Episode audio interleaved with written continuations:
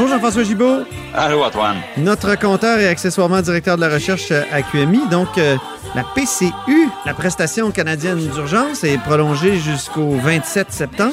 Il y aura des nouvelles mesures euh, par la suite pour aider les travailleurs en cette pandémie. Et euh, ça décourage le travail, ça il faut le dire, non, Jean-François, la, PCU? Ah, ça décourage totalement le, le travail, Antoine.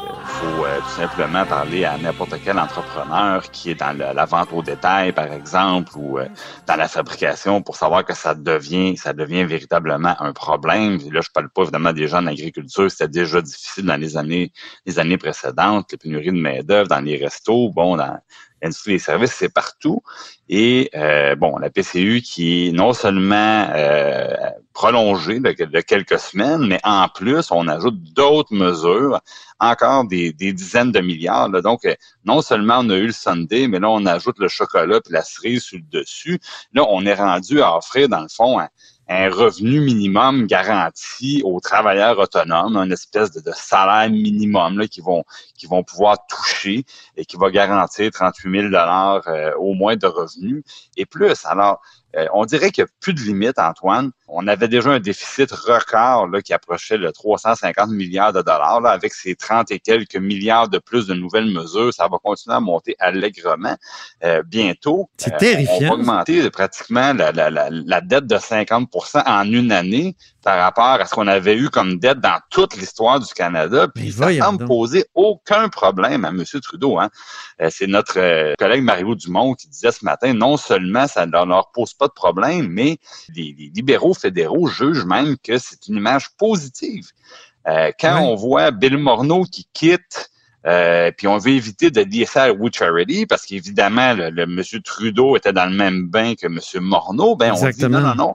On, on, choisit de mettre en scène un départ sur un fond de différents philosophiques. C'est-à-dire, d'un côté, le méchant Bill Morneau qui trouve qu'après 343 milliards, ça commence à être assez.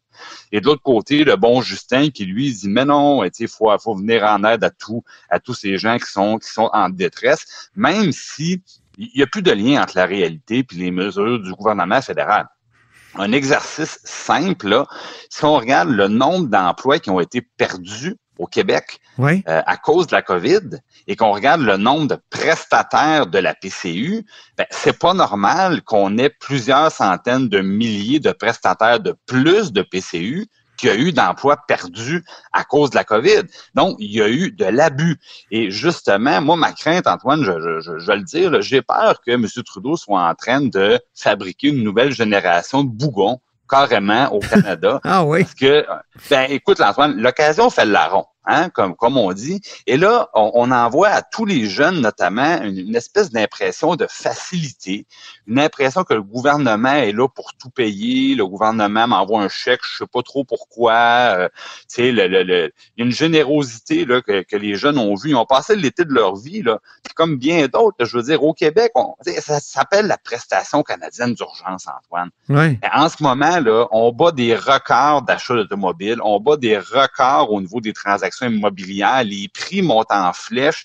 Je veux dire, les gens, les gens, ils sont pas du tout là en mode urgence, en train de, faire des réserves puis de se demander qu'est-ce qu'ils vont manger la semaine d'après. Là. Non, ils font le party sur les prestations fédérales et le, vraiment ce que je trouve hallucinant, c'est qu'on a un gouvernement qui a l'air à se dire c'est le dernier de mes soucis de savoir qui va payer pour ça et à quel moment. Probablement qu'ils se disent, ils disent nous autres on sera plus là, alors on s'en fout complètement. Ouais, bon ben c'est pas mal euh, déprimant. On se demande quand est-ce que ça, va arrêter. Puis on se demande quel politicien va avoir assez de courage pour dire ça suffit, on a assez dépensé on a déjà un peu la mise en scène de la rentrée parlementaire à Ottawa, c'est-à-dire que là, euh, les, euh, les, députés sont retournés à la maison parce que le gouvernement a prorogé la session à Ottawa, ils ont décidé que c'était terminé. Mhm. Et euh, là, on nous annonce déjà que toutes les belles mesures dont on parle actuellement, Antoine, ben, ces mesures-là, dans le fond, vont être rattachées en, fait au, vote de confiance que M. Trudeau est en train de placer, là, est en train de mettre en place pour la rentrée à Ottawa, où il va dire, dans le fond, euh, ou bien vous allez euh, confirmer, dans le fond, de voter la confiance pour le gouvernement et nous maintenir en place, ou encore vous devrez voter contre toutes ces belles mesures, tous ces milliards d'argent euh, avec lesquels on arrose les électeurs. Et, là, ça, ça, va devenir, dans le fond, ce qui leur objectif, c'est de faire en sorte que les conservateurs les, les, les, les battent là-dessus en disant, ben, vous avez deux choix. Vous avez le bon Justin qui veut vous envoyer un beau gros chèque et vous avez le, le, méchant Peter McKay ou Erin O'Toole qui veulent vous l'enlever. On est rendu là on est rendu là dans les, dans les stratégies politiques et tout ça, évidemment, c'est avec les milliards qui ramassent dans nos poches quand on regarde notre talon de paye puis ce qui manque dessus à, à la fin à la fin du mois. Ben, c'est avec ça qu'on joue actuellement. Et euh, maintenant, j'ai bien hâte de voir comment les, sondages, par exemple, mm-hmm. Vont nous montrer si les gens en ont en ont ras-le-bol ou si au contraire, ben, on atteint un niveau de cynisme où on dit ben moi aussi je veux mon chèque puis j'aimerais ça l'avoir. Pour l'instant, ils sont à égalité, m'a dit Thomas Mulcair tout à l'heure, plus tôt dans l'émission, dans le dernier sondage. Merci beaucoup, Jean-François Gibault. Bonne fin de semaine. Merci Antoine, bon week-end. Jean-François Gibault est directeur de la recherche à QMI et surtout notre compteur.